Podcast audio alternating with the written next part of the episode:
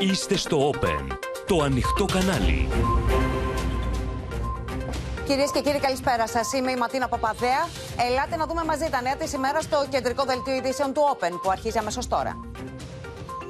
Ανθρώπινο λάθος για την τραγωδία έδειξε ο Καραμανλής. Επιμένει ότι υπήρχε τηλεδιοίκηση, έντονη αντίδραση της αντιπολίτευσης και ευνηδιαστικές επισκέψεις Τσίπρα σε σταθμούς.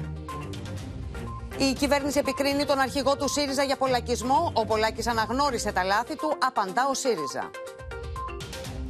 Αλληλοστήριξη Ελλάδα-Τουρκία για τις υποψηφιότητες στο Συμβούλιο Ασφαλείας του ΟΗΕ και στον Διεθνή Οργανισμό Ναυσιπλοείας. Συνεχίζονται οι αναταράξεις στις αγορές παρά τη διάσωση της Credit Suisse και τη εγγυήσεις ρευστότητας. Αντιμέτωπος με δύο προτάσεις μομφής ο Μακρόν, κλιμακώνονται οι κινητοποιήσεις για το συνταξιοδοτικό.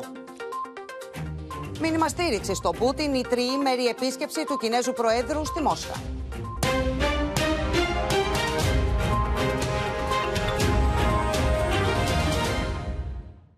Τη σιωπή του έλυσε κυρίες και κύριοι για πρώτη φορά μετά από 20 μέρες ο Κώστας Καραμανλής προσερχόμενος στην Επιτροπή Θεσμών και Διαφάνειας, δίνοντας τις δικές του απαντήσεις για το τι συνέβη το μοιραίο βράδυ στα Τέμπη. Ο πρώην Υπουργός καταλόγησε ευθύνες στο Σταθμάρχη, ενώ υποστήριξε ότι ο τοπικός σταθμός τηλεδιοίκησης λειτουργούσε από τον Νοέμβριο του 2022. Ο Κώστας Καραμαλής ανέφερε ότι επί των ημερών του ξεμπλόκαρε η σύμβαση 717, ότι παρέλαβε ένα έργο στο 18% και όχι στο 68%, όπως υποστηρίζει η αξιωματική αντιπολίτευση. Στον αντίποδα, ο ΣΥΡΙΖΑ καταγγέλει ότι δεν υπάρχει τηλεδιοίκηση στη Λάρισα, με τον Αλέξη Τσίπρα να κάνει ευνηδιαστική επίσκεψη στο μοιραίο σταθμό. Λίγες ώρες μετά την τραγωδία παρετήθηκα από τη θέση του Υπουργού. Παρετήθηκα γιατί στο τομέα πολιτικής μου εποπτείας συνέβη μία ανίποτη τραγωδία. Γιατί έχω μάθει να είμαι πιστός στο καθήκον, να αναλαμβάνω την ευθύνη που μου αναλογεί και να σέβομαι τον ανθρώπινο πόνο. Για πρώτη φορά, 20 μέρες μετά την τραγωδία, ο Κώστας Καραμαλής μίλησε δημόσια για τους λόγους της παρέτησής του, υποστηρίζοντας ότι δεν το έκανε τόσο καιρό, γιατί την ώρα του πένθους επιβάλλεται μόνο σιωπή. Η αλήθεια όμως, όπως είπε, πρέπει να προκύπτει μέσα από στοιχεία και τεκμήρια, τα οποία προσκόμισε στην Επιτροπή, κυρίως για την πολύπαθη σύμβαση 717. Η πραγματικότητα είναι ότι παραλάβαμε το έργο αυτό βαλτωμένο και το προχωρήσαμε από το 18% στο 70%. Σας καταθέτω τα πρωτόκολλα διοικητικής παραλαβής προς χρήση που δεν επιδέχονται αμφισβήτησης γιατί είναι σφραγισμένα και υπογεγραμμένα. Με έγγραφα και τα πρωτόκολλα παράδοσης παραλαβή στα χέρια, υποστήριξε ότι είναι ψευδής ο ισχυρισμός του ΣΥΡΙΖΑ πως παρέδωσε το έργο σε μεγάλο ποσοστό, επέμεινε ότι στον σταθμό της Λάρισας υπάρχει τηλεδιοίκηση, ενώ αναφέρθηκε στη μοιραία νύχτα και τα λάθη του άπειρου σταθμάρχη. Αναφέρουν ότι στο σταθμό Λάρισας δεν υπήρχε σύστημα τηλεδιοίκησης. Αυτό δεν έχει καμία σχέση με την πραγματικότητα αποδείχθηκε πέραν κάθε αμφισβήτησης. Ο σταθμός της Λάρισας διέθετε τοπικό σύστημα τηλεδιοίκησης. Είναι εγκατεστημένο από τον Νοέμβριο του 2022 και χρησιμοποιήθηκε ως και τις 22 και 12 τη νύχτα της 28 Φεβρουαρίου. Ο Σταθμάρχης, σύμφωνα με τα στοιχεία που έχουν προκύψει μέχρι τώρα, και μπορούσε και έπρεπε να χαράξει τη διαδρομή ηλεκτρονικά όπως είχαν κάνει οι σταθμάρχες που κάθονταν στην ίδια θέση, στον ίδιο σταθμό, την ίδια μέρα. Δυστυχώς δεν το έκανε. Τη χάραξε χειροκίνητα και επιπλέον ξέχασε σε λάθος θέση ένα από τα κλειδιά με τα γνωστά τραγικά αποτελέσματα. Και όχι μόνο αυτό, αλλά επειδή λειτουργούσε το τοπικό σύστημα τηλεδιοίκησης, μπορούσε επί 12 λεπτά να δει ότι το τρένο βρισκόταν σε λάθος πορεία. Αλλά ούτε αυτό το είδε. Ενώ η αναγκαία τεχνολογία υπήρχε. Ο ΣΥΡΙΖΑ επιμένει ότι δεν υπάρχει κέντρο τηλεδιοίκησης στη Λάρισα και ότι αυτό βαφτίζεται ως τέτοιο από κυβερνητικά στελέχη για να αποσυστούν οι ευθύνες. Τηλεδιοίκηση στη Λάρισα δεν υπάρχει. Τηλέφωνο είναι η φωνή από απόσταση.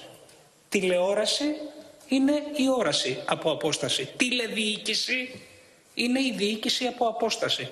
Καμία διοίκηση από απόσταση δεν υπάρχει στη Λάρισα. Πρόκειται για ανίκια συμπεριφορά συνειδητής παραπλάνησης όταν ορισμένοι πηγαίνουν σε αυτό το οποίο σήμερα είναι υποεξέλιξη και θα καταστεί το υπερτοπικό σύστημα της Λάρισας, αυτό που θα ολοκληρωθεί το Σεπτέμβριο και θα περιλαμβάνει πολύ μεγαλύτερο εύρος πέρα, δηλαδή από τα σημερινά 8,5 χιλιόμετρα, και εμφανίζουν αυτό το οποίο σήμερα προφανώς λόγω εργασιών είναι σε μια οικοδομική κατάσταση και εμφανίζουν ότι δήθεν αυτό είναι ό,τι υπάρχει σήμερα. Ακριβώς δίπλα σε αυτές τις εικόνες είναι το κέντρο τοπικής τηλεδιοίκησης της Λάρισας. Το καρφί του Γιώργου Γεραπετρίτη απευθυνόταν στον αρχηγό της αξιωματικής αντιπολίτευσης, ο οποίος βρέθηκε την ώρα της συζήτησης στη Βουλή στο σταθμό της Λάρισας, υποστηρίζοντας και ο ίδιος ότι δεν υπάρχει καμία τηλεδιοίκηση. 57 δικογραμμένες ζωές όμως ζητούν απαντήσεις. Γιατί ο σταθμός τηλεδιοίκησης της Λάρισας, που τέθηκε εκτός λειτουργίας τον Ιούλιο του 2019 μετά από μια πυρκαγιά, δεν αποκαταστάθηκε ποτέ, δεν ξαναλειτουργήσε ποτέ και είναι σήμερα αυτό εδώ το γιαπί. Αν λειτουργούσε, δεν θα είχε συμβεί το μοιραίο.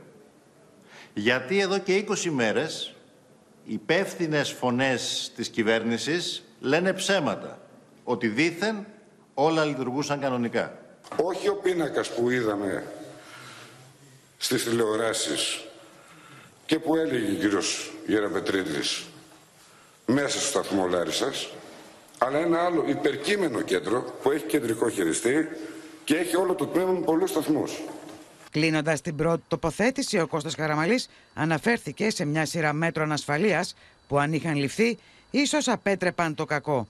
Όμως και αυτές οι δικλείδες κρίθηκαν ανεπαρκείς. Υπήρχαν δικλείδες ασφαλείες. Δυστυχώς απεδείχθησαν ανεπαρκείς.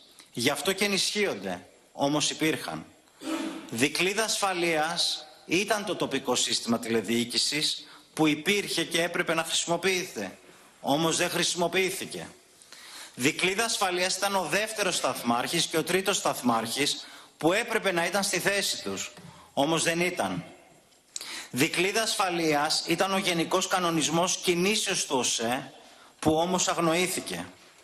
Δικλείδα ασφαλείας ήταν τα πρωτόκολλα για το πώς ακριβώς έπρεπε να γίνουν οι αναγγελίες, δηλαδή οι επικοινωνίες για τα δρομολόγια μεταξύ σταθμαρχών και μηχανοδηγών. Όμως ούτε αυτά ακολουθήθηκαν. Ο Γιώργος Γεραπετρίτης κάλεσε όλα τα κόμματα να στείλουν εκπρόσωπό του στη Λάρισα προκειμένου να δουν η διεισόμαση το κέντρο τηλεδιοίκησης, ενώ έθεσε μια σειρά ερωτημάτων στο ΣΥΡΙΖΑ. Και πάμε να δούμε όλες τις νεότερες εξελίξεις. Με τη βοήθεια των συναδέλφων, έχουμε συνδεθεί με τη Στέλλα Παπαμιχαήλ και την Αναστασία Αργυριάδου κοντά μας. Η Σοφία Φασουλάκη και ο Χρήστος Τσιγουρή. Καλησπέρα και στους τέσσερις. Και να ξεκινήσουμε από τη σύνδεσή μας από τη Βουλή και την ε, Στέλλα. Στέλλα, είχαμε τη δευτερολογία του Κώστα Καραμανλή, κατά την οποία ο παρετηθής υπουργός Μεταφορών έδωσε εξηγήσεις και για τα περί που είχε πει ο ίδιος, αλλά και για την υπόθεση του Ιού Ντογιάκου απάντησε Ματίνα σε πολλές αιτιάσεις της αντιπολίτευσης στη δευτερολογία του ο κύριος Καραμαλής. Μεταξύ αυτών και η κατηγορία της αντιπολίτευσης, του ΣΥΡΙΖΑ ειδικά, ότι είχε στο γραφείο του ως συνεργάτη του τον γιο του εισαγγελέα του Αριού Πάγου, του κυρίου Ισίδωρου Ντογιάκου, με τον κύριο Καραμαλή να απαντά ότι τον γνώριζε από το παρελθόν ως δικηγόρο, εκτιμούσε τις ικανότητές του, αλλά όταν ο κύριος Ντογιάκος ανέλαβε την υπόθεση για τα τέμπη, τότε ο συνεργάτης του παρετήθηκε και έφυγε από το γραφείο του. Κατά τα λοιπά, Ματίνα, ο κύριος Καραμαλής στη δευτερολογία του επανέλαβε ότι έχει αναλάβει την πολιτική ευθύνη. Είπε ότι είναι στη διάθεση της δικαιοσύνης για να δώσει περαιτέρω στοιχεία για το τραγικό δυστύχημα των τεμπών, ενώ δεν απέκλεισε να υπάρχουν και διαχειριστικές ή διοικητικές, όπως είπε, ευθύνες και είπε ότι πρέπει να τα δούμε όλα με νυφαλιότητα, δηλώνοντας ότι θα είναι παρόν στο δημόσιο διάλογο. Μάλιστα. Και στο σημείο αυτό μπορούμε να παρακολουθήσουμε την απάντηση του Κώστα Καραμαλή και τις εξηγήσεις που έδωσε για το γιο του Ισίδωρου Ντογιάκου. Κύριε Καραμαλή, είναι συνεργάτη σας ο γιος του κύριου Ντογιάκου. Χειρίστηκε κάποιο από τα εξώδικα που παραλάβατε στο Υπουργείο; Σας εισηγήθηκε κάτι, θέλετε να μας καταθέσετε, αν σας έχει κάνει κάποια εισήγηση σε σχέση με τις νομικές σας ενέργειες από εκεί και πέρα; Με προβληματίζει εμένα ιδιαίτερος και νομίζω αρκετός από αυτούς που μας ακούνε σήμερα το να επιτίθεται, αν θέλετε, ένα κόμμα και ο αρχηγός του, ο αρχηγός εξωματικής αντιπολίτευσης, στον εισαγγελέα του Αριού Πάγου. Πριν από 1,5 μήνα, όταν νομίζατε ότι η στάση της δικαιοσύνης ήταν αυτή που σας βόλευε, λέγατε αν υπάρχουν δικαστές εν Αθήνες. Και τώρα ζητάτε και την παρέτηση του εισαγγελέα του Αρίου Πάγου για ποιο λόγο, γιατί; Για την υπόθεση του Ιούντο Γιάκου. Τον γνώριζα από παλιά σαν δικηγόρο, εκτίμησα τις ικανότητές του. Όταν ήρθε και εργάστηκε ως μετακλητός στο Υπουργείο, ο πατέρας του δεν ήταν εισαγγελέας του Αρίου Πάγου.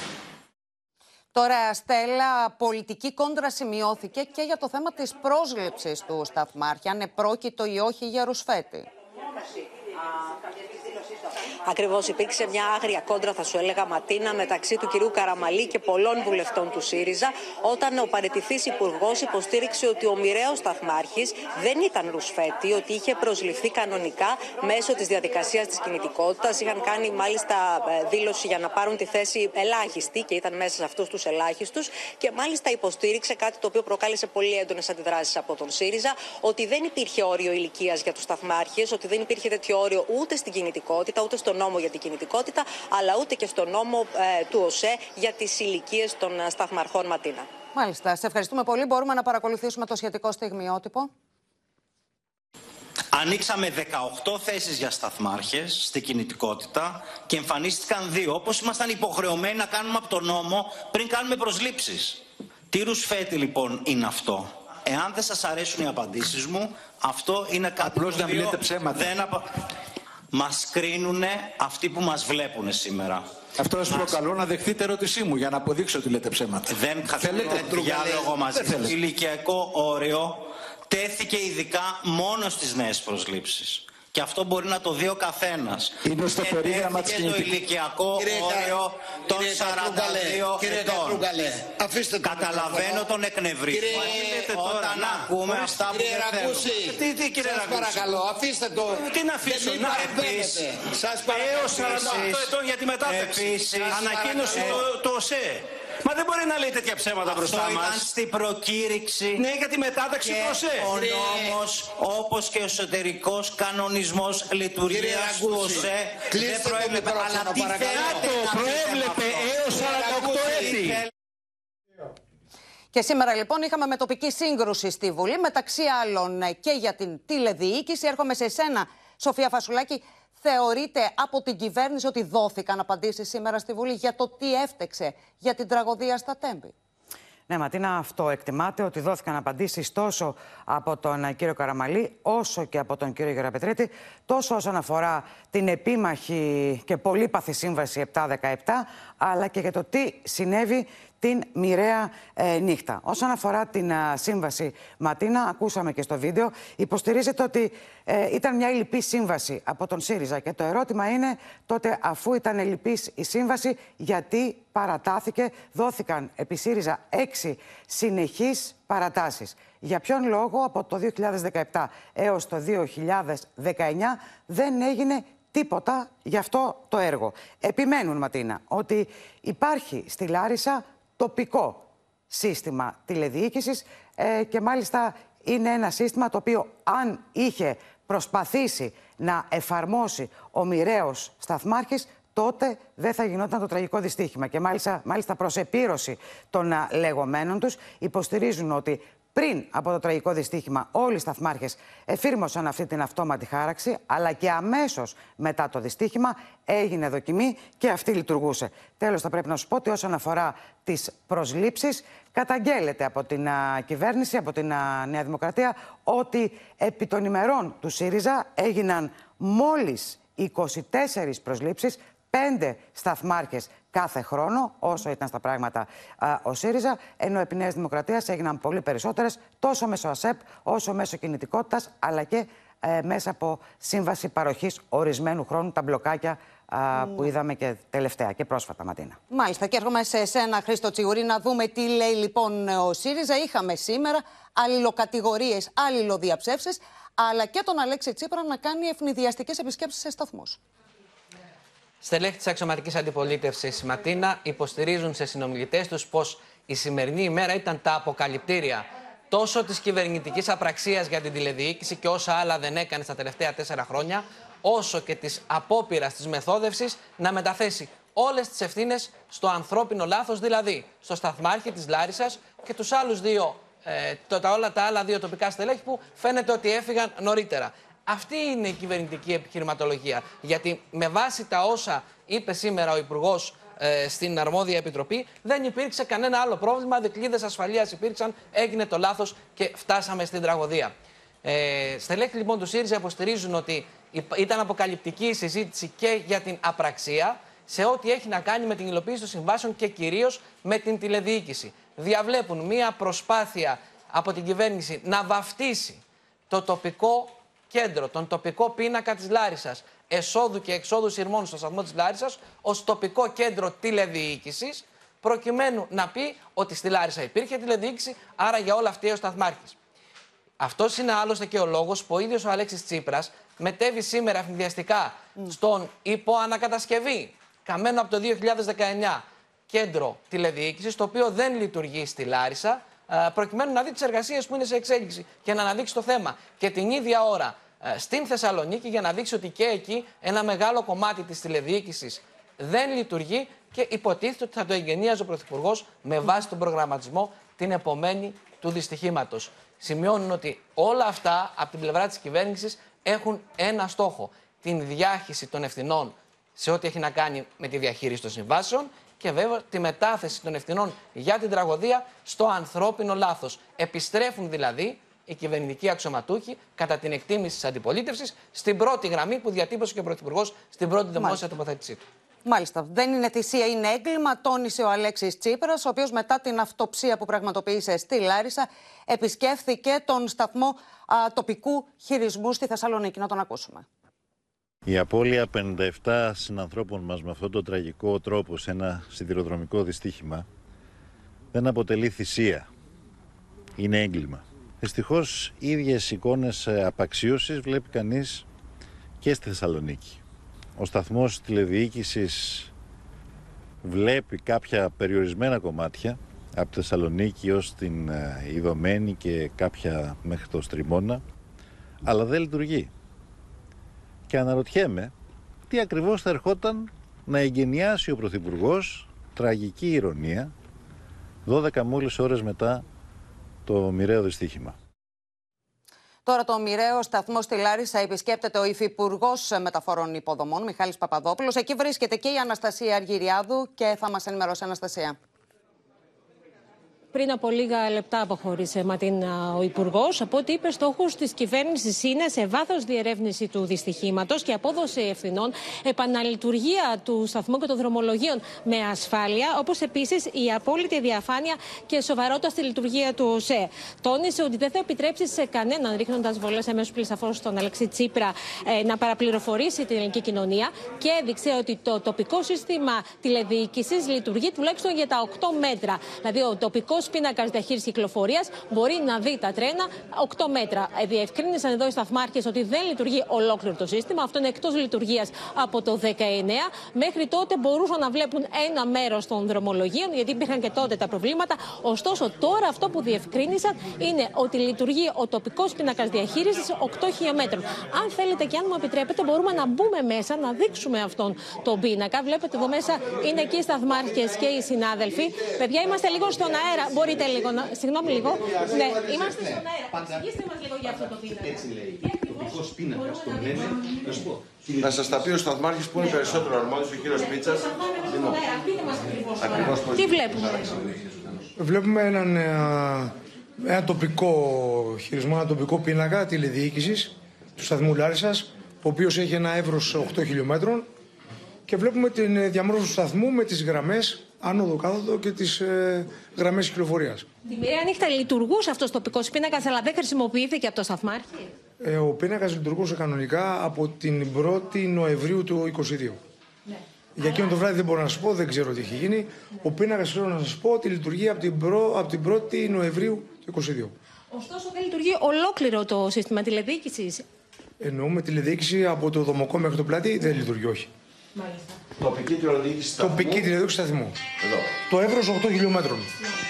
Ματίνα, από ό,τι είδατε κι εσείς, αυτό το τοπικό σύστημα λειτουργεί για 8 χιλιόμετρα, ολο- όχι όμως ολόκληρο το εύρος, δηλαδή από το δομοκό μέχρι και πάνω το πλατή.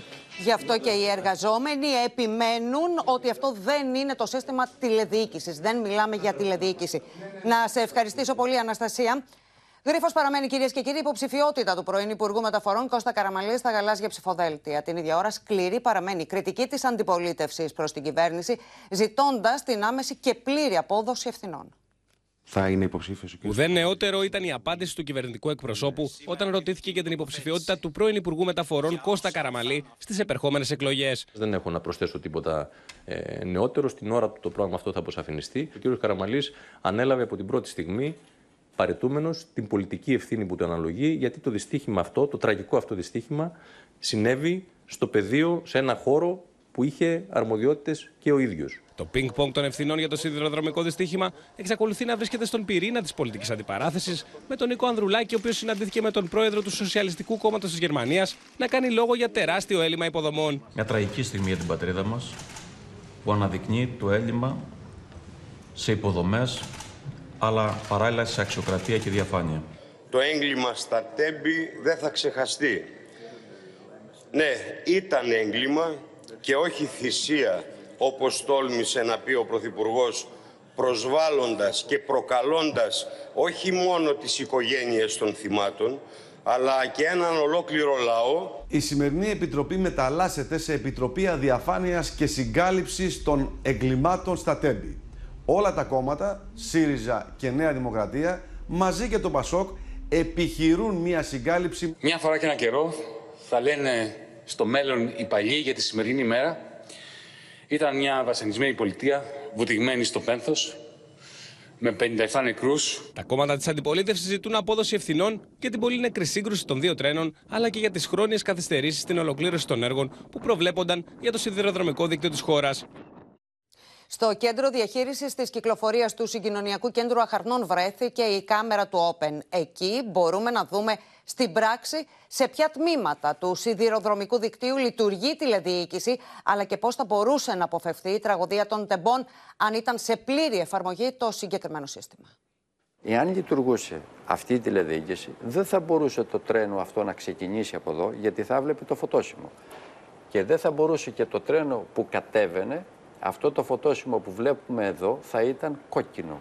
Δεν θα ήταν πράσινο, θα ήταν κόκκινο. Η κάμερα του Open βρίσκεται στο κέντρο ελέγχου κυκλοφορία στο ΣΚΑ. Η εικόνα δίπλα μου είναι η τηλεδιοίκηση που λειτουργεί από το τμήμα Τιθωρέα μέχρι και τον Δομοκό, μια απόσταση που καλύπτει περίπου 110 χιλιόμετρα. Τα μοντέλα τηλεδιοίκησης στο Εθνικό Σιδηροδρομικό Δίκτυο είναι τρία. Τηλεδιοίκηση τοπικού χειρισμού, όπως είναι αυτό της Λάρισας που έχει ευθύνη στα όρια του σταθμού μόνο ο Σταθμάργη, η τελευταία τεχνολογίας τηλεδιοίκησης του 2022 στον προτζέκτορα που τη συναντάμε στο τμήμα Τιθωρέα Δομοκού, αλλά και ο πίνακας τηλεδιοίκησης του προαστιακού που ξεκίνησε τη λειτουργία του την περίοδο των Ολυμπιακών Αγώνων. Το 2012 άρχισε, δεν είχαμε συντήρηση, έφυγε το προσωπικό με τις μετατάξεις, δεν υπήρχε προσωπικό, δολιοφθορές πάρα πολλές τότε. Ειδικά το 2013 η τηλεδιοίκηση Λάρισας και της Αθήνας, γιατί δούλευε και αυτή, δεν ήταν λειτουργική. Σε περίπτωση που η τηλεδιοίκηση λειτουργούσε σε όλο το σιδηροδρομικό δίκτυο, το δυστύχημα στις Ράγες με τις 57 αθώε ψυχές θα έχει αποφευχθεί μέσα από αυτόν τον πίνακα. Δεν θα τον άφηνε το ίδιο το σύστημα να κάνει αυτό το λάθος. Δεν θα τον άφηνε σε καμία περίπτωση σε αυτό το σκηνικό. Γιατί θα ήταν αναγκασμένος εκ των πραγμάτων να κάνει αυτή τη χάραξη που λέμε εμείς, εκ των πραγμάτων, ούτως ώστε θα κλειδώνανε όλα. Θα ήταν όλα κλειδωμένα. Αυτόματα. Αυτόματα. Εδώ βλέπετε είναι κόκκινο εδώ γιατί μπροστά είναι κάποιο άλλο. Δεν το αφήνει εδώ να προχωρήσει. Σε καμία περίπτωση. Εκτός από την τηλεδιοίκηση όμως, ακόμη ένα σύστημα έρχεται να προσθεθεί στις αυτόματες δικλείδε ασφαλείας. Όταν τελειώνει η διαδικασία της, τηλεδί... της λειτουργίας της τηλεδιοίκησης, μετά ξεκινάει η διαδικασία για το τοποθέτηση του RTMS. Αυτό το αυτόματο σύστημα που σε περίπτωση που βρίσκει κόκκινο το φωτόσιμο το τρένο μπροστά του, αυτόματα σταματάει. Αυτόματα. Δεν μπορεί δηλαδή σε αυτή την περίπτωση να κάνει κάτι ο μηχανοδηγός. Προειδοποιεί το ίδιο το τρένο, το ίδιο το σύστημα. Η λειτουργία του συστήματος αυτού θα ελαχιστοποιούσε την πιθανότητα ανθρώπινου λάθους. Ο σταθμάρχης δεν μπορεί να επέμβει. Ο μοναδικός που μπορεί να επέμβει και κατόπιν εντολή του σταθμάρχη να απενεργοποιήσει για κάποιο φωτόσιμο που είναι κόκκινο να απενεργοποιήσει το σύστημα είναι ο μηχανοδηγός. Αλλά μετά από εντολή του σταθμάρχη. Το σύστημα RTMS όμως, αν και έχει τοποθετηθεί στο δίκτυο, δεν έχει λειτουργήσει ποτέ. Και δυστυχώς, μορφή χιονοστιβάδας παίρνουν οι αποκαλύψεις για το σιδηροδρομικό δίκτυο και το πώς λειτουργεί. Ο Μίλτος Ακελάρη είναι κοντά μας και θα μας πει πώς αποφεύθηκε τραγωδία πριν από έναν χρόνο. Μίλτος, στι ΑΡΕΣ. Ακριβώς, ε, Ματίνα. Στις 23 ε, Μαου, μία μαξοστοιχεία κινούνταν ε, έξω από το σταθμό των Σερών. Εκεί λοιπόν δήλωσε αδυναμία να συνεχίσει. Τι προβλέπετε από τον κανονισμό, Προβλέπετε να έρθει μία μηχανή εφεδρείας για να μετακινήσει τον, την αμαξοστοιχεία.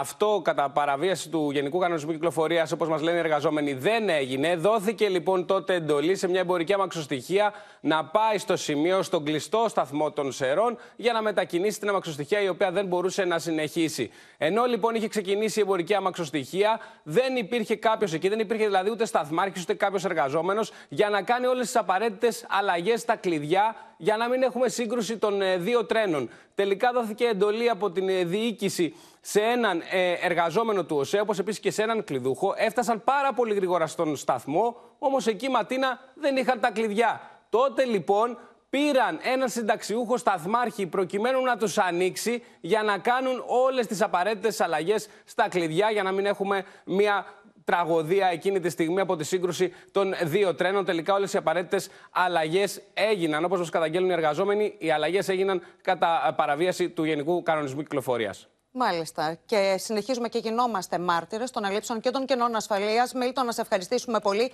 Ένταση προκλήθηκε νωρίτερα, λοιπόν, κατά την επίσκεψη του Υφυπουργού Μεταφορών Μιχάλη Παπαδόπουλου στο μοιραίο σταθμό της Λάρισας. Με εργαζόμενους και σταθμάρχες να καταγγέλουν ότι δεν υπάρχει καμία τηλεδιοίκηση. Δεν θα επιτρέψουμε σε κανέναν, ούτε εντός της Βουλής, ούτε εκτός της Βουλής, να παραπληροφορεί την ελληνική κοινωνία. Γι' αυτό λοιπόν είμαστε σήμερα εδώ, στο σταθμαρχείο της Λάρισας, να δείξουμε ότι αυτός ο πίνακας, το τοπικό σύστημα τηλεδιοίκησης λειτουργεί, λειτουργούσε και τη μέρα, τη νύχτα του μεραίου δυστυχήματος, δυστυχώς δεν χρησιμοποιήθηκε. Αυτή τη στιγμή έχουμε μια, μια χάραξη δρομολογίου από την είσοδο του σταθμού μέχρι την έξοδο. Αυτό είναι τηλεδιοίκηση. Αυτό δεν είναι τηλεδιοίκηση. Είπαμε είναι τοπικός χειρισμός. Δεν είναι τηλεδιοίκηση. Δεν υπάρχει τηλεδιοίκηση αυτή τη στιγμή. Εδώ είναι τοπικός χειρισμός. Το τοπικός... μοιραίο βράδυ υπήρχε τηλεδιοίκηση. Υπάρχει ο τοπικός χειρισμός. Τηλεδιοίκηση. Αυτό είναι. Ο τοπικός χειρισμός. Δεν είναι τηλεδιοίκηση. Δεν... Είναι τοπικός χειρισμός, είπαμε. Είναι... Είπαμε για 8 χιλιόμετρα. Σας το είπα για 8 χιλιόμετρα. 5 χιλιόμετρα από εδώ και πέρα βλέπεις. Βλέπει 3,5 χιλιόμετρα περίπου από την έξοδο του σταθμού και 1,5 περίπου χιλιόμετρο με 2 από το νότιο του Αν υπήρχε τηλεδιοίκηση, πόσο θα έβλεπε; Μέχρι το πλατή. Ο Υφυπουργός λέει υπάρχει τηλεδιοίκηση στη Λάρισα. Ακούσαμε επανειλημμένο τον Σταθμάρχη να λέει ότι πρόκειται για τοπικό χειρισμό, δεν είναι σύστημα τηλεδιοίκησης. Τώρα, την ερχόμενη Τετάρτη ξεκινούν τα πρώτα δρομολόγια του προαστιακού, ενώ στις αρχές του Απρίλη στις Ράγες μπαίνουν σταδιακά οι σειρμοί από Αθήνα για Θεσσαλονίκη. Οι εργαζόμενοι εκφράζουν τις επιφυλάξεις τους για τα μέτρα και τις δικλείδες ασφαλείας στην επανεκκίνηση του σιδηροδρομικού δικτύου μετά την τραγωδία των Τεμπών. Αύριο οι εργαζόμενοι στον ΟΣΕ αναμένεται να συναντηθούν με εκπροσώπους της Hellenic Train. Αντίστροφη μέτρηση για την επανεκκίνηση των σιδηροδρόμων μετά την τραγωδία των Τεμπών. Η αρχή θα γίνει την Τετάρτη, ενώ η διαδρομή Αθήνα-Θεσσαλονίκη θα ξεκινήσει στις αρχές Απριλίου. Μεθαύριο Τετάρτη εκκινεί σταδιακά η λειτουργία των τρένων και αναπενθήμερο θα προστίθενται και νέες γραμμές, έτσι ώστε να έχουμε πλήρη ανάπτυξη πριν από το Πάσχα. Ιδιαίτερη έμφαση δίδεται στα συγκεκριμένα θέματα ασφαλείας, όπως είναι η πυρασφάλεια, η πυρανίχνευση και η πιστή, στήριση, η πιστή τήρηση του κανονισμού κυκλοφορίας. Ειδικά για τις σύραγγες, αναβαθμίζεται η επιτήρηση με ηλεκτρονικές κάμερες, ενώ έως ότου εγκατασταθεί πλήρως η τηλεδιοίκηση, θα υπάρχει σε κάθε περίπτωση μόνο μία αμαξοστοιχεία εντός των τούνελ. Στο σχεδιασμό της κυβέρνησης είναι μέχρι να λειτουργήσει η τηλεδιοίκηση οι σταθμοί να στελεχωθούν με δύο σταθμάρχες αναβάρδια. Μείωση της ταχύτητας των σειρμών σε σημεία χωρίς τηλεδιοίκηση και σηματοδότηση, ενώ οι προαστιακοί σειρμοί θα στελεχωθούν με δύο μηχανοδηγούς και έναν συνοδό και με τρεις συνοδούς για μαξοστοιχίε Intercity. Η απόφαση της Ρυθμιστικής Αρχής Σιδηροδρόμων να ζητήσει από τον ΟΣΕ να αποσύρει από κρίσιμα πόστα τους σταθμάρχες με μπλοκάκι δημιουργεί νέα δεδομένα και αναμένει απάντηση μέχρι την ερχόμενη Παρασκευή. Ιδιαίτερη έμφαση δίνεται στο θέμα της ασφάλειας των δρομολογίων μέσα στις σύραγγες. Πληροφορίες αναφέρουν πως μέχρι τις αρχές Απριλίου, όταν και αναμένεται να ξεκινήσουν τα δρομολόγια από Αθήνα για Θεσσαλονίκη, θα έχουν ενισχυθεί με πυροσβεστήρες οι σύραγγες, ενώ θα τοποθετηθεί και προσωρινό σύστημα επικοινωνίας μέχρι να προκηρυχθεί διαγωνισμός. Θα μιλήσουμε και με τους συναδέλφους μας, ε, γιατί ε, κάποια μέσα όπως είναι ο φωτισμός ή κάποια θέματα με, την, με τις επικοινωνίες εκτιμούμε γιατί υπάρχει και δέσμευση ότι θα έχουν λυθεί. Τώρα περιμένουμε οι δεσμεύσεις να υλοποιηθούν. Εμείς σε αυτή, τη, σε αυτή τη φάση δεν μπορούμε να, να αμφισβητήσουμε την πρόθεση, μια και δεν έχει ξεκινήσει η λειτουργία. Πανευρωπαϊκή έρευνα του Investigate Europe και της Εφημερίδας των Συντακτών αναδεικνύει ζητήματα ασφαλείας σε τρένα που έχουν έρθει από την Ελβετία στην Ελλάδα. Αυτά τα τρένα έχουν παρουσιάσει κατά καιρούς προβλήματα, ενώ δεν ήταν λίγες οι φορές που ξέσπασε φωτιά κατά τη διάρκεια δρομολογίων. Η Ελβετική Ένωση Σιδηροδρομικών, σύμφωνα με την ίδια έρευνα, ανέφερε πως σε αυτά τα τρένα απαιτείται ενισχυμένο σύστημα πυροπροστασίας με εξοπλισμό με υδρατμούς υψηλής πίεσης, κάτι το οποίο στην Ελλάδα δεν υπάρχει. Ήτουσαν υποχρεωμένοι μέχρι το 20 αλλά πήρανε παράταση λόγω COVID να βάλουν σύστημα πυρόσβεσης με αυτόματο κατεωνισμό στα βαγόνια μέσα. Γιατί είναι σύμφωνα με την Ιταλική προδιαγραφή. Για τρένα τα οποία περνάνε μέσα από σύραγγες που είναι οι σύραγγες πάνω από 500 μέτρα μήκος είναι υποχρεωτικός ο αυτόματος κατεωνισμός πυρόσβεσης. Παράλληλα, τα συγκεκριμένα τρένα διαθέτουν σύστημα ανάκλησης, το οποίο, εάν χρησιμοποιηθεί σε κακοσυντηρημένη γραμμή, θα υπάρχει πρόβλημα. Αύριο το πρωί, εκπρόσωποι των εργαζομένων αναμένεται να συναντηθούν με εκπροσώπους της Hellenic Train για να συζητήσουν το πλαίσιο ασφαλείας και τα όσα έχουν γίνει προκειμένου να ξεκινήσουν σταδιακά τα δρομολόγια των τρένων. Σφοδρή πολιτική σύγκρουση προκάλεσε η επιστροφή του Παύλου Πολάκη στους εκλογικούς συνδυασμούς του ΣΥΡΙΖΑ μετά την απολογία του και τη σχετική απόφαση της πολιτικής γραμματείας που του άνοιξε και πάλι την πόρτα της Κουμουνδούρου. Νέα Δημοκρατία και Πασόκ υποστηρίζουν ότι πλέον το κόμμα της αξιωματικής αντιπολίτευσης ταυτίζεται με το ύφος, όπως λένε, του πολακισμού σύγκρουση με τη Νέα Δημοκρατία αλλά και με τον πιθανό κυβερνητικό εταίρο. Το Πασόκ έφερε η επαναφορά Πολάκη, καθώς οι αντίπαλοι του Κουμουνδούρου ταυτίζουν τη γραμμή του ΣΥΡΙΖΑ με το ύφος των αναρτήσεων του πρώην Υπουργού. Ο κ. Πολάκης έχει τοποθετηθεί πολιτικά με έργα και με λόγια. Εκφράζει την ιδεολογική ακρότητα, ένα φασιστικό εθνολαϊκισμό με αριστερό μανδύα. Ο πολακισμός κανονικοποιήθηκε. Έγινε με κάθε επισημότητα αποδεκτός ως πολιτική ιδεολογία και πράξη του ΣΥΡΙΖΑ. Εμφανίστηκε ο κ. Πολάκης απολογητικότατος, να ζητά συγγνώμη, να μιλά για αστοχίες, να μιλά για λάθη του και βεβαίως εμφανίστηκε πλήρως μετανοημένος. Την ουσία των όσων είχε βάλει στην ανάρτησή του δεν δίνουμε την ίδια βαρύτητα που δίνουμε σε μια ανάρτηση του κ. Πολάκη στους χαρακτηρισμούς από τον Πρωθυπουργό περί η απόφαση για την επιστροφή Πολάκη ήταν ομόφωνη, καθώς πέρα από την απολογία του με δημόσια επιστολή, υπήρξε και κύμα υποστήριξής του από μεγάλο μέρος της βάσης του ΣΥΡΙΖΑ. Εμείς λοιπόν ερχόμαστε απολογούμενοι με τη συγνώμη μας και λέμε ότι αυτό είναι το πρόγραμμά μας για να εξονίσουμε το κράτος.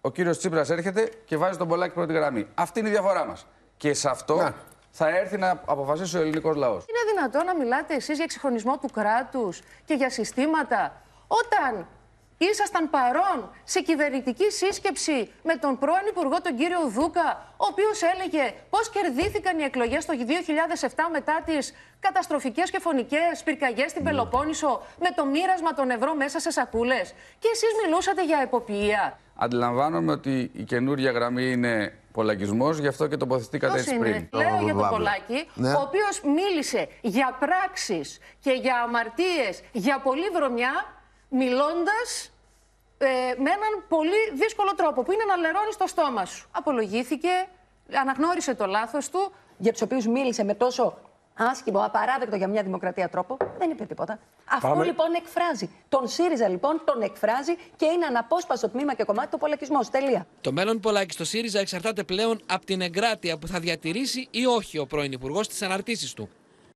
Μένουμε στην πολιτική επικαιρότητα. Είχαμε την άσκηση δίωξης κατά του πρώην Γαλάζιου βουλευτή Χρήστου Πάτση για ανακριβές πόθεν Πάμε στην Έλενα Γαλάρη που έχει όλες τις λεπτομέρειες. Έλενα. Και μιλάμε, Ματίνα, για την περίοδο από 17 Ιουλίου του 2019 έως 25 Φεβρουαρίου του 2020. Ο κύριος Πάτσης είναι ποινικά υπόλογος για δύο αδικήματα σε βαθμό πλημελήματος, για ανακριβή και ελλειπή δήλωση πόθεν έσχες, καθώς και για συμμετοχή σε εταιρείες με έδρα την αλλοδαπή αυτοπροσώπος και δια παρενθέτου προσώπου, κατά εξακολούθηση για το συγκεκριμένο αδίκημα ο κύριος Πάτση φέρεται να μην είχε δηλώσει ότι συμμετείχε στο κεφάλαιο τριών εταιριών στην Κύπρο. Να σας πω ότι η ποινική δίωξη ασκήθηκε και σε βάρος της νυν συζύγου του για το συγκεκριμένο αδίκημα. Φέρεται ότι δεν είχε συμμετοχή σε κεφάλαιο μιας εταιρείας στο Ηνωμένο Βασίλειο, ενώ ποινική δίωξη ασκήθηκε σε βάρος της πρώην συζύγου του για ανακριβή και ελληπή δήλωση πόθεν έσχεση. Η Ολομέλεια εφετών αναμένεται να ορίσει ειδικό εφέτη ανακριτή, ο οποίος και θα διεξάγει την κύρια ανάκριση. Έλενα, σε ευχαριστούμε πολύ. Με τοπική σύγκρουση ανάμεσα στο Υπουργείο Προστασίας του Πολίτη και τον ΣΥΡΙΖΑ, με αναφορές στην Greek Mafia, έχουν προκαλέσει η καρατόμηση και οι εχμές του αποπεμφθέτα αρχηγού της ελληνικής αστυνομίας. Η αξιωματική αντιπολίτευση ζητά την άμεση κλίση του Κωνσταντίνου Σκούμα στην Επιτροπή Θεσμών και Διαφάνειας για να δώσει εξηγήσεις σχετικά με τα όσα καταγγέλει στην επιστολή του. Στην απόφαση του Κισέα παρέπεμψε ο κυβερνητικός εκπρόσωπος για την ευνηδιαστική καρατόμηση του αρχηγού της ελληνικής αστυνομίας, ο οποίος με επιστολή του άφησε σοβαρότατες εχμέ και καταγγελίες κατά της πολιτικής ηγεσίας του Υπουργείου Προστασίας του Πολίτη. Η αντικατάσταση του αρχηγού της ελληνικής αστυνομίας έγινε μετά από ομόφωνη απόφαση του Κισέα, ε, στην οποία περιγράφεται και με ακρίβεια το σκεπτικό της αντικατάστασης αυτής. Από εκεί πέρα η ανώτατη, λειτουργεί σε ανώτατες θέσεις, όπως είναι και αυτή του αρχηγού της αστυνομίας, αξιολογούνται για τη δράση τους ε, συνεχώς. Στις τελευταίες κρίσεις, αγνοήθηκαν οι υπηρεσιακά τεκμηριωμένες αντιρρήσεις μου για πρόσωπα σε μια πρωτοφανή απαξίωση του θεσμικού ρόλου του αρχηγού και επομένως δεν θα αναλάβω ευθύνες του πολιτικού μου προϊσταμένου, ούτε θα γίνω το εξυλαστήριο θύμα κανενός. Έχουν φέρει την Greek Mafia να ελέγχει στην ουσία την ελληνική αστυνομία και την ελληνική υπηρεσία πληροφοριών, ενώ επί ΣΥΡΙΖΑ ε, και με κυβέρνηση Αλέξη Τσίπρα, η ΕΕΠ έλεγε το κύκλωμα της Greek Mafia. Ο ΣΥΡΙΖΑ, εκτός από την άμεση κλίση του αποπεμφθέντα αρχηγού της ελληνικής αστυνομίας στην Επιτροπή Θεσμών και Διαφάνειας στη Βουλή, καλεί Κυριάκο Μητσοτάκη και Τάκη Θεοδωρικάκο να δώσουν εξηγήσεις για τις καταγγελίες και τις σχέσεις, όπως αναφέρει της Greek Mafia, με ανώτερα κλιμάκια του σώματος. Όσο και να σωπαίνουν, θα αναγκαστούν να απαντήσουν. Σε κάθε περίπτωση, η δικαιολογία πως απέβεψαν τον κύριο Σκούμα γιατί κάποιοι δεν έκαναν όπως πρέπει το καθήκον τους ενάντια στη διαφθορά είναι τουλάχιστον γελία, αφού η Μητσοτάκης Θεοδωρικάκος τον έκαναν αρχηγό και του ανανέωσαν μάλιστα τη θητεία πριν ένα μήνα. Υπάρχουν και εκεί ε, δίκτυα μέσα στην αστυνομία τα οποία ε, είναι σε αυτή την θλιβερή ε, κατάσταση αποσύνθεσης. Εκεί λοιπόν πρέπει να μας πει ο κ. Θεοδωρικάκος τι έγινε, γιατί έγινε και πώς το κατάλαβε τώρα. Απαντήσεις σε κρίσιμα ερωτήματα που προκύπτουν μετά την αποπομπή του μέχρι χθες αρχηγού της ελληνικής αστυνομίας ζητά από τον Υπουργό Προστασίας του Πολίτη με ερώτηση που κατέθεσε ο αρμόδιος τομεάρχη του Πασό Κινάλ στη Βουλή. Την ύπαρξη πολιετών καταστημένων σε κρίσιμες υπηρεσίες της αστυνομίας που δεν έκαναν όπως λέει το καθήκον τους ενάντια στη διαφθορά, το εκλαμβάνουμε ως αναγνώριση της κυβερνητικής αποτυχίας στο ζήτημα αυτό εδώ και τέσσερα χρόνια. Σε οικονομικό περιβάλλον, σε θολά νερά κινούνται οι αγορές μετά τον αναγκαστικό γάμο της Credit Suisse με τη UBS, που όμως δεν κατάφερε να φέρει την απαραίτητη ηρεμία στο τραπεζικό σύστημα.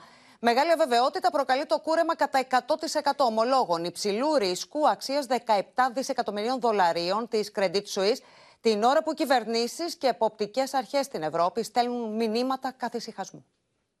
Ένα ζόμπι εξαφανίστηκε, αλλά γεννήθηκε ένα τέρας, τονίζει ο ελβετικός τύπος, που ασκεί σφοδρή κριτική στο γάμο με το ζόρι της Credit Suisse με τη UBS, μιλώντας για σκάνδαλο που πλήττει την εικόνα της χώρας. Η ελβετική κυβέρνηση πάντως διαμηνύει ότι αυτή ήταν η καλύτερη λύση. Bankruptcy of Credit Suisse would have had a collateral damage, a huge collateral damage on the Swiss financial market, also uh, risk of contagion for UBS and other banks and also internationally. Ωστόσο, η συμφωνία προκάλεσε σοκ στο τραπεζικό σύστημα, καθώς περιλαμβάνει και αναγκαστικό κούρεμα 100% των πιο επισφαλών ομολόγων της Credit Suisse, αξίας 17 δισεκατομμυρίων δολαρίων. Έτσι απασφαλίστηκε μια βόμβα 275 δισεκατομμυρίων δολαρίων. Καθώς όλοι αναρωτιούνται τι θα γίνει με αυτά τα ομόλογα που υπάρχουν και σε άλλες τράπεζες. Obviously, Uh, bondholders in Credit Suisse will have their value wiped out. Shareholders are going to get less than they would have got on Friday if they'd, they'd sold their Credit Suisse shares. Σε ρόλο πυροσβέστη, εποπτικές αρχές των Ευρωπαϊκών Τραπεζών ανακοίνωσαν πως πρώτα θα πρέπει να πληρώνουν οι μέτοχοι για τη διάσωση μιας τράπεζας και μετά οι ομολογιούχοι. Με την Κριστίν Λαγκάρντ να διαμηνύει ότι η Ευρωπαϊκή Κεντρική Τράπεζα θα παρέμβει όπου χρειαστεί. ECB's policy toolkit is fully equipped to provide liquidity support to the euro area financial system, if needed. Σε διαβεβαιώσει για τι αντοχέ του Ευρωπαϊκού και Ελληνικού Τραπεζικού Συστήματο, προχώρησε και ο διοικητή τη Τράπεζα τη Ελλάδο, Γιάννη Τουρνάρα. We don't see substantial vulnerabilities, uh, so the probability of contention uh, is very small today. Uh, the banks are, are, are well capitalized. Uh, the liquidity ratios are very high. Οι αγορές άνοιξαν στο κόκκινο, όμως μετά τα μηνύματα καθησυχασμού επέστρεψαν σε θετικό κλίμα. Η Credit Suisse, ωστόσο, κατέγραψε μεγάλες απώλειες με τη μετοχή της να βυθίζεται έως και 62%. Οι αγορές προς το παρόν φαίνεται να ηρέμησαν μετά και τις παρεμβάσεις των Ευρωπαίων αξιωματούχων. Ωστόσο, Γιάννη Φόσκολε, αυτό σημαίνει ότι τελείωσε και η κρίση. Τι πρέπει να περιμένουμε; Δεν θα το έλεγα αυτό. Δεν είναι καθόλου εμφανές αυτή τη στιγμή ότι έχουμε περάσει τον κάβο. Είναι εμφανές ότι είμαστε σε μια περίοδο αστάθειας, Ματίνα, η οποία πυροδοτήθηκε από τις αυξήσεις των επιτοκίων και στην Ευρώπη και στην Αμερική και τώρα βλέπουμε σταδιακά να βγαίνουν οι σκελετοί από τις ντουλάπες. Όπως ακούσαμε λοιπόν και στο βίντεο σήμερα, αυτό που δημιούργησε ανησυχία, που πυροδότησε α, την παγκόσμια ανησυχία και βήθησε τις αγορές, ήταν η απόφαση των Ελβετών να κουρέψουν 100% αυτά τα ομόλογα, τα λεγόμενα επικίνδυνα ομόλογα, στο πλαίσιο του αναγκαστικού γάμου. Τέτοια ομόλογα υπάρχουν και στις ευρωπαϊκές τράπεζες. Γι' αυτό και υπήρξε όλη αυτή η μεγάλη ανησυχία για το τι θα γίνει. Βγήκαν λοιπόν η Ευρωπαϊκή Κεντρική Τράπεζα και όλες οι εποπτικές αρχές και διαβεβαίωσαν ότι προσοχή, εμείς δεν πρόκειται, ε, στην Ευρώπη δεν πρόκειται να γίνει αυτό που έγινε στην Ελβετία. Εμείς δεν πρόκειται να το κάνουμε έτσι, αν και εφόσον χρειαστεί. Θα υπάρξει άλλος τρόπος, υπάρχουν άλλοι κανόνες. Οι αγορές ηρέμησαν. Τα ομόλογα αυτά όμως πρέπει να σου πω ότι συνολικά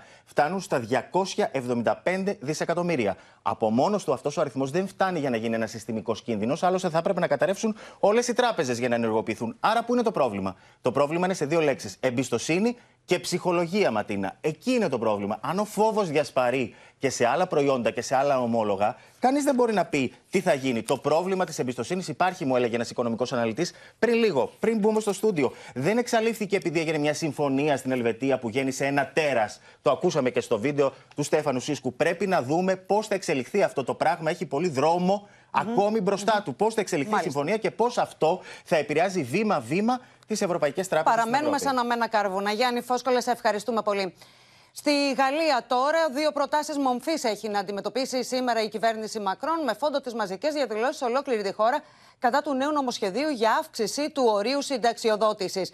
Με τις προτάσεις, με την ψηφοφορία για τις προτάσεις να είναι σε εξέλιξη, το νομοσχέδιο θα εγκριθεί αυτομάτως, με αναλυτές να εκτιμούν ότι ο Γάλλος πρόεδρος θα προβεί στη συνέχεια σε ανασχηματισμό. Η απαγόρευση διαδηλώσεων χθες δεν πτώησε τους Γάλλους. Χιλιάδες διαδηλωτές συγκεντρώθηκαν στις μεγάλες πόλεις της Γαλλίας κατά της κυβέρνησης Μακρόν.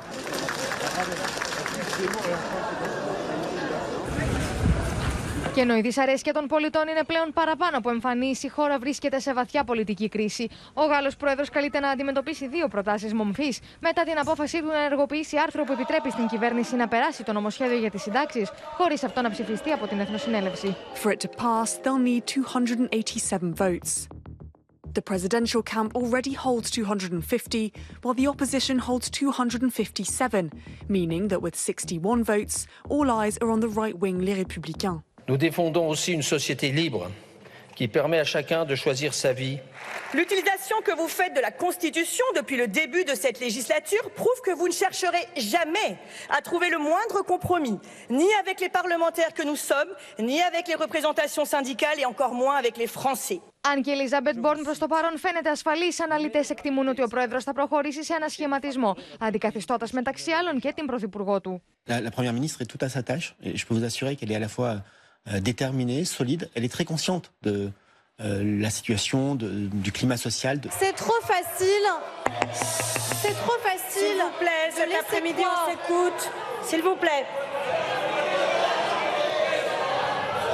S'il vous plaît, un peu de silence. Το μόνο σίγουρο είναι ότι τόσο η ενότητα και η συνεργασία όλων των συνδικάτων, όπως και η συνένωση των κομμάτων της αντιπολίτευσης, δείχνουν τη θύελα την οποία καλείται να αντιμετωπίσει ο Μακρόν. Ήδη η χώρα ετοιμάζεται για ακόμα μια γενική απεργία την ερχόμενη Πέμπτη. Θα πάμε να δούμε όλα τα νεότερα για την ψηφοφορία που είναι σε εξέλιξη στη Γαλλία σε πολύ λίγο. Πάμε όμως πρώτα στην Αλεξία Τασούλη στο Ζάπιο, όπου ο Νίκος Δένδιας Αλεξία έχει συνάντηση με τον Πρωθυπουργό της Αλβανίας, ενώ νωρίτερα στις Βρυξέλλες είχε τέτα τέτ με τον ε, Τσαβούσογλου, από την οποία μάλιστα προέκυψαν και ειδήσεις. Ασφαλώς και σε αυτή τη συνάντηση που αναφέρθηκε Ματίνα, στη συνάντηση δηλαδή που είχε με τον Υπουργό Εξωτερικών της Τουρκίας, αναφέρθηκε εδώ ο κύριος Σεδένια. Μας είπε λοιπόν ότι επί 20 μέρες και επί άκρα μυστικότητα δούλευε με τον Τούρκο ομολογό του και αυτή τη συνάντηση αλλά και το περιεχόμενό της. Ο κύριος Δένδιας θεωρεί ότι το γεγονός ότι συμφώνησαν σε, στο, στο γεγονός ότι να στηρίξει η Τουρκία την υποψηφιότητα της Ελλάδας για το να είναι η Ελλάδα μη μόνιμο μέλος του Συμβουλίου Ασφαλείας στη διετία 25-26, είπε ο κύριος Δένδια ότι είναι μια θετική εξέλιξη. Ασφαλώς όμως ε, στην κυβέρνηση Ματίνα δεν έχουν ψευδεστήσεις. Ε, συνειδητοποιούν απόλυτα το, το ακριβώς το μέγεθος των ελληνοτουρκικών σχέσεων και τις δυσκολίες ε, που υπάρχουν. Ωστόσο, ο κύριος Δένδιας εκτιμά ότι το επίπεδο των ελληνοτουρκικών σχέσεων τώρα είναι πολύ καλύτερο από αυτό που υπήρχε πριν από λίγες εβδομάδες. Αυτή την ώρα, όπως είπες και εσύ, είναι εδώ ο Πρωθυπουργός της Αλβανίας, ο Εντιράμα, εγκαινιάζει την έκθεση ζωγραφικής του, ενώ σε λίγη ώρα το παρόν θα δώσει και ο Πρωθυπουργός Κυριάκος Μητσοτάκης. Ματίνα. Μάλιστα, Αλεξία, σε ευχαριστούμε πολύ και εμείς μπορούμε να παρακολουθήσουμε ένα απόσπασμα από τις δηλώσεις του Υπουργού ε, Εξωτερικών της Ελλάδας και της ε, Τουρκίας από το περιθώριο της ε, διάσκεψης της Βρυξέλλες. Τουρκία will support and vote for Greece in its campaign for a non-permanent seat in the United Nations Security Council 25-26. I also had the opportunity to inform my colleague that Greece will support uh, the Turkish candidacy for the General Secretariat of the IMO. Again, it was a great pleasure, dear Mevlut, to see you and hope we meet soon again. I hope we can continue uh, such uh, cooperation at international platforms as well. And this will also have reflection on our uh, bilateral uh, relations. And we agreed to uh, meet uh, soon again. Επανερχόμαστε στο θέμα της Γαλλίας ε, και στην ε, ψηφοφορία που είναι σε εξέλιξη επί των ε, προτάσεων μομφής κατά του Γάλλου Προέδρου. Έχουμε συνδεθεί με τη Μαρία Ρόνη να δούμε όλα τα νεότερα από εκεί. Μαρία, έχουμε έναν Μακρόν που είναι στριμωγμένο την ώρα που κλιμακώνονται οι κινητοποιήσεις για το συνταξιοδοτικό. Ναι, έχει ξεκινήσει λοιπόν εδώ και δύο ώρες η συζήτηση στη Γαλλική Εθνοσυνέλευση για την πρόταση μορφή που έχει καταθέσει η αντιπολίτευση κατά της κυβέρνησης ε, του Εμμανουέλ Μακρόν. Η ψηφοφορία θα γίνει γύρω στις 7 ώρα Ελλάδος. Πριν από λίγο έλαβε το λόγο η Πρωθυπουργός Ελισαμπέθ Μπορν, η οποία ε, υπερασπίστηκε την απόφαση της κυβέρνησής της να καταφύγει σε προεδρικό διάταγμα για να υιοθετήσει την αναμόρφωση του συνταξιοδοτικού και να παρακάμψει την κοινοβουλευτική διαδικασία. Μάλιστα, κατηγόρησε τα κόμματα που έχουν καταθέσει πρόταση μορφή για αντικοινοβουλευτισμό. Και όλα αυτά την ε, στιγμή που περιμετρικά η Γαλλική Εθνοσυνέλευση ε, έχει γίνει φρούριο από αστυνομικές δυνάμεις, διότι συνεχίζονται οι διαδηλώσεις ε, στο Παρίσι. Πρέπει να πούμε, Ματίνα, ότι η κυβέρνηση του Εμμανουέλ Μακρόν εξαρτάται αυτή τη στιγμή από μία κούφτα ψήφους. Παρ' όλα αυτά, θεωρείται απίθανο ότι θα πέσει η κυβέρνηση, διότι χρειάζεται απόλυτη πλειοψηφία, δηλαδή 278 ψήφοι. 250 βουλευτές έχουν πει ότι θα ψηφίσουν υπέρ της πρότασης μορφής, όμως πρέπει να ψηφίσουν και τουλάχιστον οι μισοί βουλευτές της γαλλικής δεξιάς, του κόμματος των Ρεπουμπλικάνων. Και αυτό θεωρείται απίθανο. Πάντως, σε κάθε περίπτωση, ο Εμμανουέλ Μακρόν είναι αποδυναμωμένος 11 χρόνια μετά την επανεκλογή του Μαρία Ρόνι, σε ευχαριστούμε πολύ. Στο μέτωπο του πολέμου, σε μια ένδειξη ενίσχυσης της συνεργασίας Ρωσία-Κίνα, ο Σι Τζιπίνγκ πραγματοποιεί τριήμερη επίσκεψη στη Μόσχα. Έτσι γίνεται ο πρώτο ηγέτη που σφίγγει το χέρι του Βλαντιμίρ Πούτιν μετά την έκδοση εντάλματο σύλληψη σε βάρο του από το Διεθνέ Ποινικό Δικαστήριο. Ανοιχτό για διαπραγματεύσει, δήλωσε ο Ρώσο πρόεδρο, αναφερόμενο στην ειρηνευτική πρόταση του Πεκίνου. Вы также в курсе, что мы всегда открыты для переговорного процесса. Ο Βλαντίμιρ Πούτιν υποδέχεται στο Κρεμλίνο τον Κινέζο πρόεδρο και χαιρετίζει μπροστά στι κάμερε την πρωτοβουλία που δείχνει διατεθειμένο να αναλάβει ο Σιτζιπίνκ για να καθίσουν στο ίδιο τραπέζι η Ρωσία και η Ουκρανία. Обсудим, безусловно, все эти вопросы, в том числе и ваши инициативы, к которым мы относимся, безусловно, с уважением. Ο Κινέζο πρόεδρο επέλεξε σε μια απόλυτα συμβολική κίνηση να πραγματοποιήσει στη Μόσχα το πρώτο ταξίδι μετά την επανεκλογή του και έγινε δεκτό από άγημα στο αεροδρόμιο και πινακίδες στην κινέζικη γλώσσα στους δρόμους.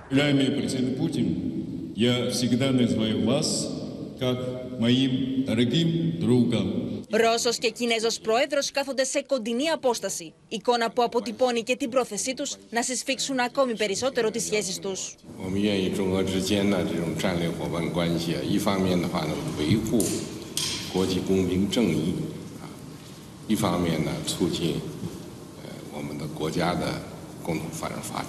Αναλυτές δεν δίνουν ιδιαίτερη τύχη στο ειρηνευτικό σχέδιο του Πεκίνου, καθώς η Ουκρανία δεν παρεκκλίνει από τη θέση της ότι η πάυση των εχθροπραξιών μπορεί να επέλθει μόνο με απόσυση των ρωσικών στρατευμάτων από τα εδάφη της. Η Ουκρανία είναι έτοιμη να συμμετάσχει σε στενότερο διάλογο με την Κίνα προκειμένου να αποκατασταθεί η ειρήνη στην Ουκρανία, σύμφωνα με τις αρχές που κατοχυρώνονται στον καταστατικό χάρτη των Ηνωμένων Εθνών και στο τελευταίο ψήφισμα για το θέμα αυτό.